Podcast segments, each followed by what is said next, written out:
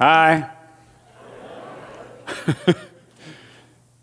so it's perfect that I'm coming here in a whole kind of mission series on to the ends of the earth because I live full time on the mission field. It's called Seattle. So that's where home is for us. And, uh, and my wife teaches in the public school. And we've got three kids, and one in college, one in high school, one in middle school. My wife teaches elementary school, so there's a whole lot of herding cats going on in our, our family. Yes, my passion is, as simply as I can put it, my passion is helping people move from should to want when it comes to reading and studying the Bible. Because I find that for most people that fill up our churches every weekend, for most people, the Bible is the one aspect of their life with Jesus that is more of a should than a want. Right? We want to come and gather in community. We want to sing and worship together. We want to hear good preaching. We want to gather in small groups. We want to eat meals together. Totally expecting an amen right there. and we want to make a difference in our community. We want, and then somebody brings up the Bible, and we go, "Yeah, I should read that more. I should be more consistent. We probably should talk about it as a family." It's the one. It's the one thing that for so many people we believe it's true, but believing it's true and wanting to read it are two different things. And and my my goal for this morning is very simple and massive at the same time. I want this to be the day when you took the first or next step toward want. I want the next time you read your Bible, I want you to like it more. Not just believe it more, not just trust it more, not just apply it more. Those are all wonderful and necessary things, but actually enjoy it more. Because I find that if we don't find a way of reading and studying the Bible that we enjoy, it's going to be hard to be consistent. Like, for example, take exercise. Right? I, we, I, I know what running is, right? And I know that it's a reliable form of exercise, just like I know what the Bible is. It's God's Word, it's true. I know that it's reliable, right? I know that we can trust it and it's been passed on. What we have in English is what was originally. We, I, I believe it's reliable. And, and, and with running, I also know that it makes a difference, that it's practical, that it has application to my, that I know that when I run, I feel better, look better, sleep better, have less stress, better husband, better father, all those kinds of things. Uh, just like when I apply what's in Scripture, I know my life is better. There's the practical piece. I totally hate running. Anybody with me? I was expecting another amen from somebody. But, uh, but it's something that if you just if you put a pickleball paddle in my hand or a tennis racket in my hand or a soccer ball at my feet i'll run for an hour or two not even thinking about it because i love it but if you tell me to go for a run i'm winded by the mailbox right i'm just like i'm done i hate it and i find that for so many of us we, we know what the Bible is, we trust it, and we believe that it's reliable, and we know that it's better if we live it out, but we haven't found a way of reading and studying it that we love. And I can actually point to the night. The reason I can say, I want this morning, I want October 16th of 2022 to be your April 18th, 1993 for me. I can point to the night when the should started to change to want to me, for me. I was, it's not the day that I fell in love with Jesus. I was actually a full time youth and worship pastor at a small church plant. And uh, becoming a youth pastor is what you do when you graduate from college and you don't feel like growing up. So, Eric? yeah. If he gives you any other reason, yes, I love teenagers. And, uh, but, uh, but it was something, I was a full time youth and worship pastor in Tacoma, Washington. A few days prior, I was having lunch with a buddy of mine who was a youth pastor at another church in town. And, and he said to me, he said, Keith, I don't know what to make of this.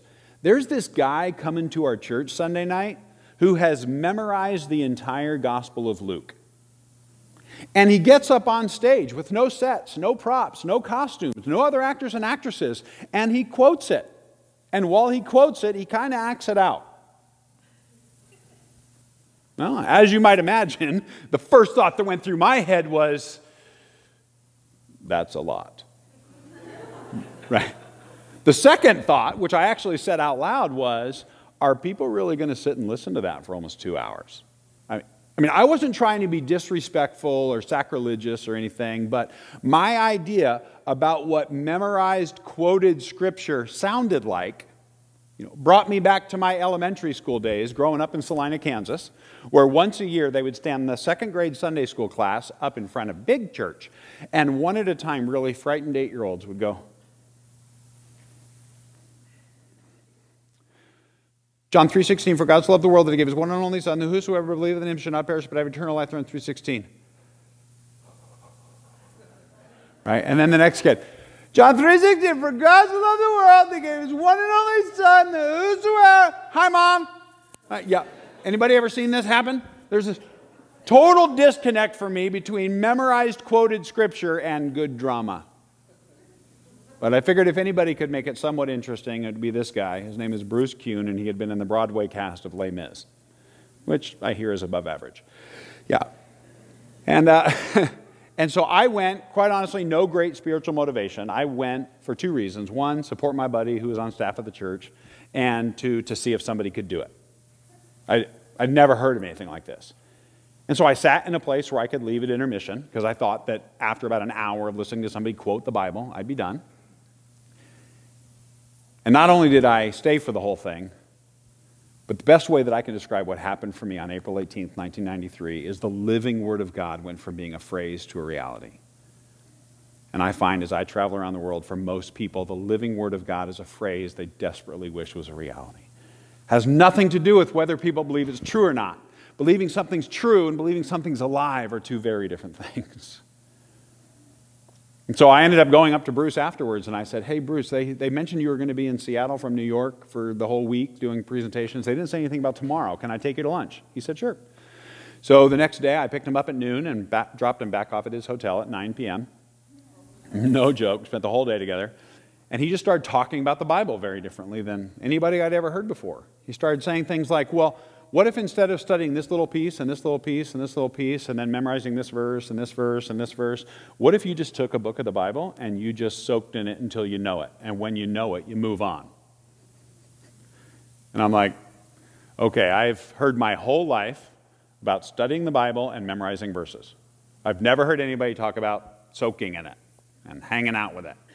Right? So I took him up on his challenge. He had done Luke, so I want to do something different, so I chose Philippians. And for that summer of 93, I just decided I was going to read Philippians every day. I read Philippians, the next day I read Philippians again, the next day I read Philippians again, and you know, don't be impressed, that's a 15 minute commitment. And I read Philippians, but it only took a few days before I realized that for the first time in my life I was reading this letter the way you would actually read a letter. Right? I had read Philippians before, but it had always been a four day deal. Why? Because it's four chapters. And chapter a day keeps the devil away. Right? I, what, but you've heard that Philippians is a letter? If, if you got home tomorrow and in your mailbox there was an envelope with your name handwritten on the outside and the name of somebody you love you haven't seen in a few years in the upper left hand corner, and you open it up and there was a four page handwritten letter that fell out and the first line on page one is, I give thanks to my God for every remembrance of you. You know, would you read page one and go, whew, I'm spent? I better save page two for tomorrow. Right? No, you'd read the whole thing, realize you're still standing by your mailbox. You should probably go inside. Right? And I just read Philippians and read Philippians and read Philippians. And I realized I was starting to make connections I had never made. I started understanding it better than I ever had. I looked forward to it. I was enjoying being in the Word. I was looking forward to the next day. And then I got to the end of the summer and I was driving down the street and I was thinking through Philippians. And as I was thinking through Philippians, I realized I had just spoken two to three paragraphs without making a mistake. And I went, memorizing Scripture without trying. I like this. This is good. Right? Memorizing had always been really hard for me, but I typically persevered because there was candy involved. And uh, so, but I realized that I hadn't just memorized it, I had internalized it. It was now a part of me. It was that summer of 93, I stopped using the word memorization and started using the word internalization. Because I think the goal should be to know the word, not just to know the words.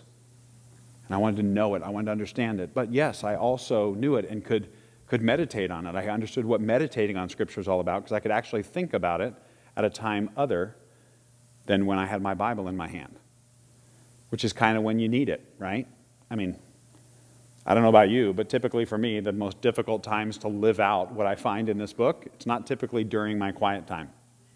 It's typically when I'm out in the world dealing with these things called people. That's when it's hard. right? And so I ended up realizing I knew Philippians, and I decided that I wanted to know the life of Jesus like that.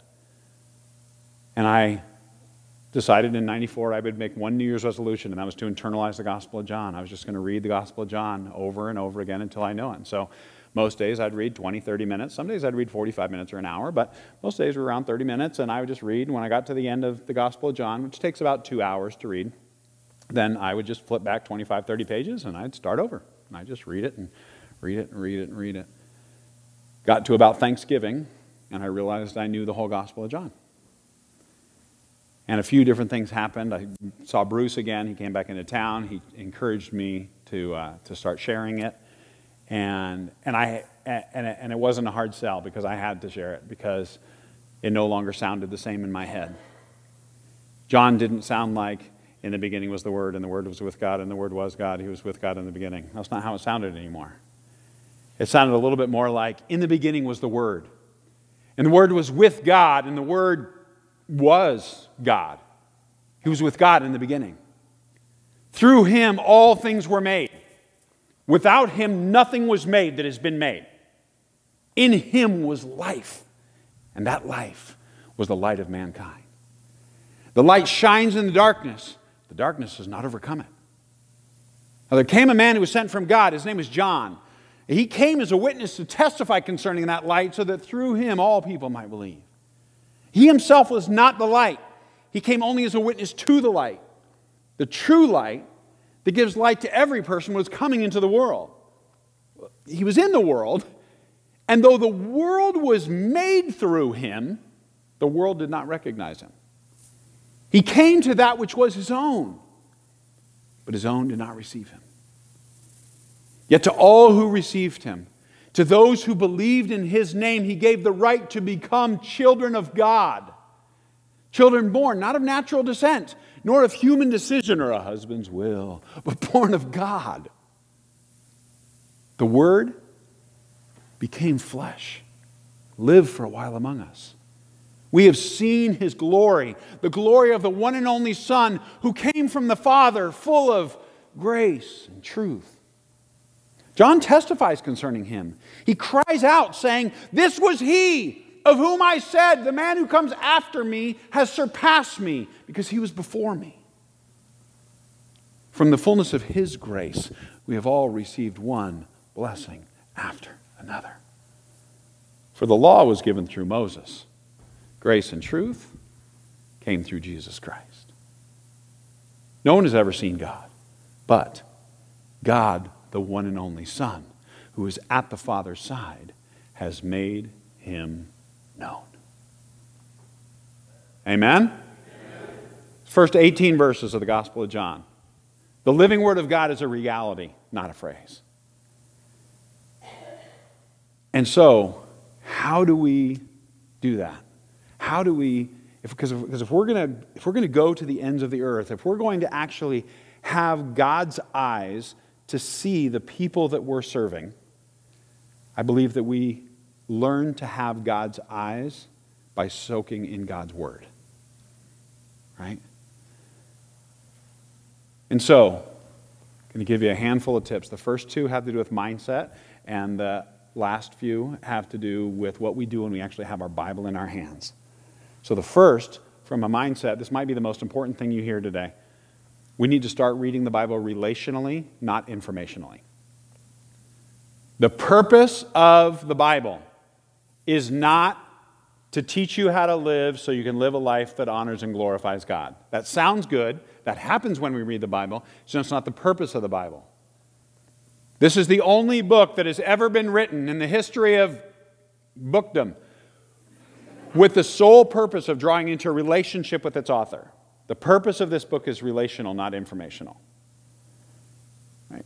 Here's an example that I'm not saying there are, there's not information in here. Is there information in here? Sure. Is there guidance for life? Yep. Sure, it's all in there. But maybe this will help. So, Anthony and I met over email probably a month ago, about three weeks ago. We had a Zoom conversation. And, and I think that, and then we've had a conversation for about a half an hour this morning when I arrived. I think that if I moved here to Ashland, Anthony and I would be friends. There you go. the first amen in the morning. Thank you so much. And I'm just totally kidding. And uh, so let's say that I moved here and we decided, hey, let's have a cup of coffee once a week before work. Over the course of the weeks to come, when Anthony and I got together, would we learn some information about each other? Right? What brought us to Ashland? Have we always lived here? How did we meet our wives? How many kids? I know that he's got four almost and yeah and and i've got three and mine are like the little bit older than him. we, uh, we've already learned some information about each other we would learn more information what you know what sports teams do you root for and what what technology gadgets do you like and what music do you listen to and what else are you into do you like to cook what, what's your favorite flavor of ice cream you know important things we would learn lots of information about each other so imagine week one I showed up and we got our coffee. We sat down in the comfy chairs. And how you doing? Good. How you doing? Good. Okay. And then I pulled out my notepad. And written across the top, it said, 42 things I need to know about Anthony for him to be my friend. And I started asking him, So, how'd you meet your wife? What are the names of your kids? How old are they? What sports teams do you like? Did you always live here? I started asking him the questions. Now, Anthony's a nice guy, so he'd probably answer the questions, but what's the chance of him showing up week two? Right? Not really good, right? I'd text him and be like, hey, I had a great time last week. Are we on for tomorrow? And he'd text back, sorry, man, something came up. I'm busy forever. Right. But don't we do that to God all the time? We pick up our Bible, we pick up our devotional book, and maybe our journal, and we read the part of Scripture we're supposed to read, and then we read the little devotional about it, and then there's some questions we're supposed to answer, and so we answer the questions, and once we're done answering the questions, we close our devotional book and we close our Bible, and we must be done. And sometimes I think we leave our time with God having spent no time with God at all. Something I heard my whole life growing up. Maybe some of you have heard this too. Has anybody ever heard somebody say something like this? God has something to teach you every day. You ever heard that? It's not true. I thought it was true for 30 years. It's not true. Here's, here's, here's what I mean by that. Some of you are like, who is this heretic from Seattle? Yeah. Hang with me. I only have another hour and a half. Um, how many parents are in this room? Let me ask you this Are there some days when you teach your kids something? Are there days when you discipline them? Or correct? Are there some days when you comfort them? Are there days when you encourage them or inspire them to be more than they would be on their own? Does that all happen as a parent? Are there some days when you just play catch? Are there days when you go to the park, or you watch a movie, or you bake some cookies, or go for a hike? Or let me ask you, parents, are those days less valuable? No way, right? Wouldn't you actually say that those days are foundational for them receiving your instruction, receiving your comfort, receiving your correction? Those days are foundational. So, why is it that we believe that every single time we go to God, He's got something to teach us. If He's our Heavenly Father, in fact, if Jesus said, call Him Abba, which is Daddy, then I think that sometimes He wants us to read this and just enjoy the read. I'm not saying asking the question, what is the truth to apply in this passage? I'm not saying that's a bad question to ask. I'm saying that if you enjoy the read and you haven't discovered the nugget of truth to apply, you have not wasted your time. Some days I think God wants you to read this book and not learn anything. Sometimes I think He just wants to hang out with you and just remind you that this isn't just the good book, it's a good book. It's really good. It's a really good story. It just happens to be true. I mean, look at the Gospels. I know this, is, this whole series is built around Matthew 28 and, and Acts 1 8. Look, read Matthew and read Acts. I mean, you look, you look at the Gospels, what are they? From a story perspective, aren't they just four accounts of 13 guys on a three year road trip? And one of the guys claimed to be God. That's unbelievable.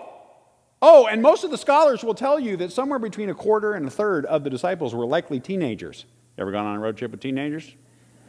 Funny stuff happens. Reading the Gospels should be challenging, encouraging, inspiring, and fun when we read it relationally. Second, mindset piece. Anybody here ever struggle with their mind wandering when they read the Bible? Anybody not like to raise their hand in public? Right.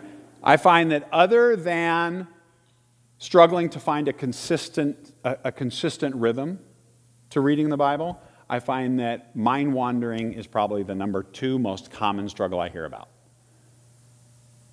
And, and I don't know about you, but it's super frustrating for me because I can read a novel for an hour or two completely ignoring all responsibility. but I open up the Bible and I'm just like, going, and all of a sudden my mind's somewhere else. And I'm looking at words on the page, but my mind is somewhere else. You ever had that happen when they and so I am going to start over. You wait, I'm going to start over right where I was before, and I'm going to I'm going to focus. I'm going to concentrate. My mind is going to stay squirrel, right? And we're, yeah, right? Anybody with me on that? So frustrating. And this was something that even after I had internalized Philippians and internalized John, and I was already presenting John on a regular daily basis, I was struggling with the wandering mind. And I had a day when I, I couldn't get not just a couple chapters, I couldn't get a couple paragraphs in before my mind was all over the place. And finally, I just closed my Bible. I'm driving to the next event, and I am just frustrated. I'm venting to God. Maybe somebody else has had this conversation with God before. God, what is wrong with me? Why can't I focus? I love you. I love your word. I know it's amazing. Why is it that I can't focus? And at one point in my rant, I stopped to inhale, and God said, I'd like to talk now. And he gave me this, this vision that has forever helped me with this. So, as frightened as you are right now, go with me into my brain. I was a running back on a football team, and we were on the 20 yard line, had 80 yards to go, and my number had been called. I knew that I was getting the ball. And I had done everything I was supposed to do. I had been in the weight room, I was in shape, I had memorized the playbook, I knew exactly which way the quarterback was going to turn, I knew where my hole was that I was supposed to run through, I knew what blockers I was supposed to follow, and I had visualized the end zone. I could see the six points on the board, the crowd, the whole thing. Sure enough, ball gets snapped, quarterback turns exactly as I'm expecting. I grab the ball, there's my hole, exactly where I'm expecting. I run through it. There are my blockers, exactly where I'm expecting, and I start following down the field. I get five yards down. I get 12 yards down. I get 23 yards down. I get 34 yards down. And then, bam! I got leveled. And I'm laying there on my back. Stars are swirling around. I'm mumbling to myself, why am I not in the end zone? I'd like to be in the end zone. So the end zone would be awesome. This hurts, right? I mean, and and a buddy comes over to help me up, and he hears me mumbling these questions and he says, Well, hey, man, there is somebody playing defense. You ever thought about that? Every single time you pick this up, there's somebody playing defense. There's somebody who's trying to actively make sure that you don't like it. There's somebody who's actively trying to distract you, actively trying to convince you that John Grisham and Karen Kingsbury are better authors than God. So you might as well just Read your five minutes so that you can check it off, but then you should go get to your novel. Right? And the attack actually starts before you ever pick up the Bible. It's like the smack talk before the big game, right? The first The first attack is Have you seen your to do list? You do not have time for this today. Are you kidding me? You don't remember what you read yesterday. Why do you think this today is going to be any better? You were bored out of your mind yesterday. Think the Bible is going to all of a sudden get amazing? I mean, the smack talk just starts and the attack starts, and then they those keep coming. So we need to not only read relationally, we need to read strategically. We need to recognize that there is a defense, and we need to develop a strategy for beating them. We need to recognize there needs to be some adapting that happens in the middle of the game. There, there will still be times, just like a running back who develops a strategy for not getting tackled still gets tackled sometimes and has to readjust and all that kind of stuff. I'm not saying you'll never, ever have your mind wander again once you recognize that. I'm saying you will get to the place where you can get a chapter down, two chapters down. You'll find a day, oh my goodness, I just read for 10 chapters. That was amazing. And then you'll have a day when your mind wanders after three paragraphs and you'll recognize what's going on. And you'll stop and you'll pray. You'll talk to the coach right? Keep the analogy going. We need to read relationally, we need to read strategically. Here's the other, the, now I want to move into what do you do when you actually have your Bible in your hands? I think the, the number one thing that you can do from a practice, a process standpoint, is we need to read more. Not just read more consistently, I'm talking about read more quantity. When we read more, our, our brains enter a different space. We start to make connections and see things. Like, does anybody here like movies? Like, you like twisty, turny movies, and who's the good guy and who's the bad guy? And in the last scene, it was the dog, right? Yeah, I, I love movies. So let's say that, that I put a movie up on here, and at the end of scene one, I pushed pause and I said, let's discuss. Okay, so that was awkward. Um, play. Let's watch scene two. Pause. Let's discuss. Would that be awesome? Wouldn't that be amazing so we could just dive deep into our discussion? No, it wouldn't take very long before a couple of the bigger guys in the room are like, put down the remote. We're going to watch the movie. After we've watched the movie, I don't mind having a conversation about one scene, one plot twist, one character, one card change. I don't, I'm fine having a conversation about a piece of it, but I kind of want to watch the movie. Because studying a scene without watching the movie makes no sense.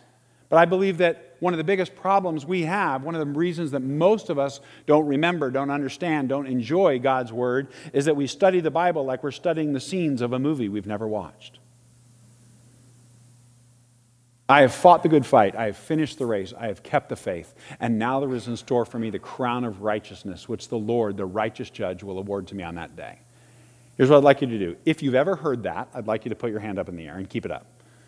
If you've ever heard that, okay? And I want you to keep your hand up in the air if you can tell me what book of the Bible that's in. Anybody know? Second Timothy. Hands go down, right? We we know the scene. We've heard sermons on fighting the good fight and finishing the race. We've seen it show up in chapters of books and on posters and encouragement cards and all that. We've seen, we've seen that scene a lot. But have we ever watched the movie of 2 Timothy, which, by the way, the entire, to sit down and read the entire book of 2 Timothy would take you a whopping 11 or 12 minutes. That's not speed reading. That's like reading out loud at a normal rate of speed. It's two, it might spill onto the third page in your Bible. But it's also the last letter we have from the Apostle Paul. Yes, he's in prison. He was in prison a lot, but this time he doesn't say, like in Philippians, where he says, I am confident that I will come soon, as he says in chapter 2 of Philippians. In 2 Timothy, he says, The time has come for my departure. He's on death row and he knows he's not getting out this time. Oh, by the way, when you read 2 Timothy, you're eavesdropping. Paul didn't write it for you. Now, God, in his sovereignty, had Paul write that for you, but when Paul was writing it, he wasn't writing to the church in Philippi or the churches in Galatia. He was writing to Timothy, my dear son. You're eavesdropping on a conversation that God wanted you to. I mean, Timothy obviously shared it, and then here we go.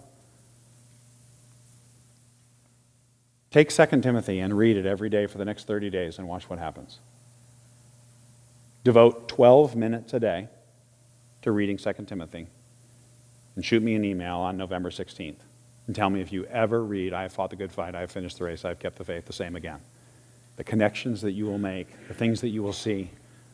Because here's, there, I was reading a study that was done on reading in general, like how long it takes to read before you kind of your brain kicks into that storytelling mode, you know, when you see the characters and hear their voices and the whole thing that happens that you ever read a novel and then seen the movie based on the novel, you've had that experience?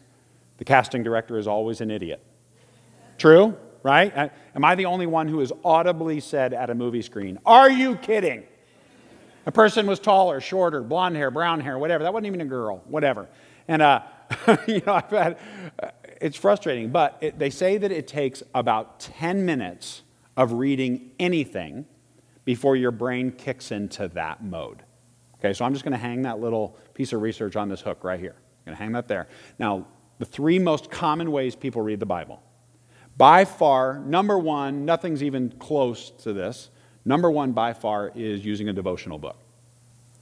The average section of Scripture, the actual reading of Scripture in a devotional book, is somewhere between 30 and 60 up to 90 seconds of actual Scripture reading of the devotional passage for the day. Second most common is the way that I was raised, chapter a day. You're supposed to read a chapter, the next day read the next chapter, the next day read the next chapter, and work your way through a gospel or Paul's letters or Peter's letters, whatever it is. Chapter a day. The average chapter of Scripture read out loud at a normal rate of speed will take you between three and four minutes. People that want a really, really big Bible reading challenge, read the Bible in a year. Right? Anybody ever started that? Anybody ever quit in February? Right. Most people, it's six weeks. They quit in the middle of February. The average scripture reading, unless you're doing a one year Bible that has a whole bunch of other things added to it, the actual time you're reading scripture in a one year Bible reading plan is between 11 and 12 minutes. So, I'm not talking about from a believing it, trusting it, applying it, understanding. I'm not talking about that. I'm talking about from an enjoying it and getting into where your brain just naturally understands and enjoys what you're reading from an enjoyment standpoint, most people, a vast majority, 85 to 95% of people who read the Bible, don't ever come close to getting the place where their brain would start to enjoy it. And the people who do quit within two minutes. From a brain science standpoint, we're actually training our brains not to enjoy reading the Bible. Uh, this has nothing to do with trusting it, believing it. You hear that clearly? I'm talking about enjoying it. When we read 10 minutes, we start to see things differently. All parts of the Bible don't always sound the same. Like if you read Philippians and you read Galatians and they sound the same in your head, you're reading incorrectly. Right? Yes, they're both letters. Yes, they're both by the Apostle Paul. They're approximately the same length in the same general area of your Bible. They both have a little greeting at the top, but the very first thing he says in Philippians I give thanks to my God for every remembrance of you, always praying with joy for all of you in my every prayer because of your partnership in the gospel from the first day until now. I am sure of this, that he who started a good work in you will carry it on to completion until the day of Christ Jesus. It is right for me to feel this way about all of you since I have you in my heart. God can testify how I long for all of you with the affection of Christ Jesus. Right? Group hug. Right? Galatians, the very first thing he says after the little greeting at the top, the very first thing I am astonished that you are so quickly deserting the one who called you by the grace of Christ and are turning to a different gospel, which is really no gospel at all. Evidently, some people are throwing into confusion and are trying to pervert the gospel of Christ. But even if we or an angel from heaven should preach a gospel other than the one we preach to you, let him be eternally condemned. As we have already said, so now I say again if anybody is preaching to you a gospel other than what you accepted, let him be eternally condemned. Am I now trying to win the approval of people or of God? I still trying to please people? If I were still trying to please people, I would not be a servant of Christ. oh my goodness. Right? When you read Philippians, you should feel like you've been hugged. When you read Galatians, you should be a little sore. But we read these little bits, our brains never kick into that storytelling mode, and there's this guy who jumps into our brain and reads our Bible for us. Do you know who I'm talking about? Mr. Monotone? Mr. Monotone ever read your Bible for you? I give thanks to my God for every remembrance of you, always praying with joy for all of you in your every prayer. I am astonished that you are so quickly deserting the one who called you by the grace of Christ and returned to a different gospel, which is really no gospel at all. Oh, he said gospel twice. I should look that up. Right? Read more. And I encourage you to read out loud. Read the Bible like you're reading Curious George to a five year old and watch what happens. It just comes alive differently. People say, but I read faster when I read silently. To which I, as kindly as I can say, so what? Is the goal to get through it or is the goal to hang out with Jesus? I go back to point one, which is it's reading relationally, not informationally. Last couple pieces. Any, we need to read alone. What I mean by read alone, I'm not talking about just alone in your room. I'm talking about does anybody here have a study Bible with more notes on the page than actual scripture? I've got study Bibles. I love my study Bibles. When I'm first entering into a passage, I put my study Bible away and I pick up this Bible. I had to buy a specific Bible that has no notes on the bottom. It has the numbers so I can find things, whatever, but I, uh, I, I had to because I'm a recovering ping pong reader. Here's how you'll know whether you can join me, whether, whether you're also a ping pong reader. When you're reading in your study Bible and you see a bold letter A, do you feel a moral obligation to go ping down to the bottom, read what it says down there, pong back up to the top, and you read, and then you see a bold letter B, ping down to the bottom, pong back up to the top. Any ping pong readers in here? Right? so for me, I couldn't just say, okay, I'm just going to read scripture. I couldn't, I couldn't do it. I had to buy another Bible because I'm, I just, I love all the notes and the charts and the graph. I, I love it. But I had to do something different. Because I think when we're always going to the notes, when we're always going to the commentary, when we're always going to our favorite video you know, teacher on YouTube, whatever, when, when we're always listening to somebody else, every single time we go to God's Word, we subtly start to believe the lie I can't understand the Bible unless somebody explains it to me. And I think that grieves the heart of God. And the last tip for the morning whatever you do, don't read alone. What are you talking about? You just said read alone. Yeah, read alone. But don't read alone because if you really want to build a lifelong, enjoyable relationship with God through His Word, you need to have other people that you're discussing the Bible with. We are designed to be in community. We are designed to talk about things. Anything we talk about, we get more interested in and we get more consistent at. I'll just end with this analogy. Does anybody here like to watch football? Okay. Do you like to watch the game alone sometimes? Are you okay watching the game alone? When you watch the game alone, do you make sure that you keep it on mute so you don't hear what anybody else has to say about it? And do you make sure that you never have a conversation about the game with anybody else afterwards because it just has to be your own experience? No, the fun part is like tomorrow, I will have a conversation with somebody about why I am a way better coach for the Seahawks than Pete Carroll. I know that he's paid millions, and I know that he's done it for three decades, but he's an idiot every Monday. I'm brilliant when it comes to foot. right? I love to have that conversation. If I could never talk to anybody about, about football and I could only watch the game alone and I had to watch it on mute, it wouldn't take very long before I was watching no more football. But for most of us, our experience with the Bible is we sit here at church and we listen to one person talk about it or we read it by ourselves alone and we never talk about it with anybody. If you want to move from should to want when it comes to reading and studying the Bible, read it relationally, read it strategically, read more of it out loud, read alone, and whatever you do, don't read alone. Amen? Father God, thank you for this morning. Thank you for each person here in Riverview. What a great place. God, I pray that as they uh, serve each other in this church community, in their marriages, in their families, in the youth ministry, children's ministry, in the community, um, with the different things they're doing with the Harvest Festival, all this, God, as we develop eyes for the world, eyes for the ends of the earth. God, as I pray that you would help each of us to enjoy your word more. So we want to spend more time in it. And as we spend more time in your word, may you give us your eyes to see the world the way that you would have us see the world and serve them with the love that only comes from you. In the beautiful name of Jesus, amen.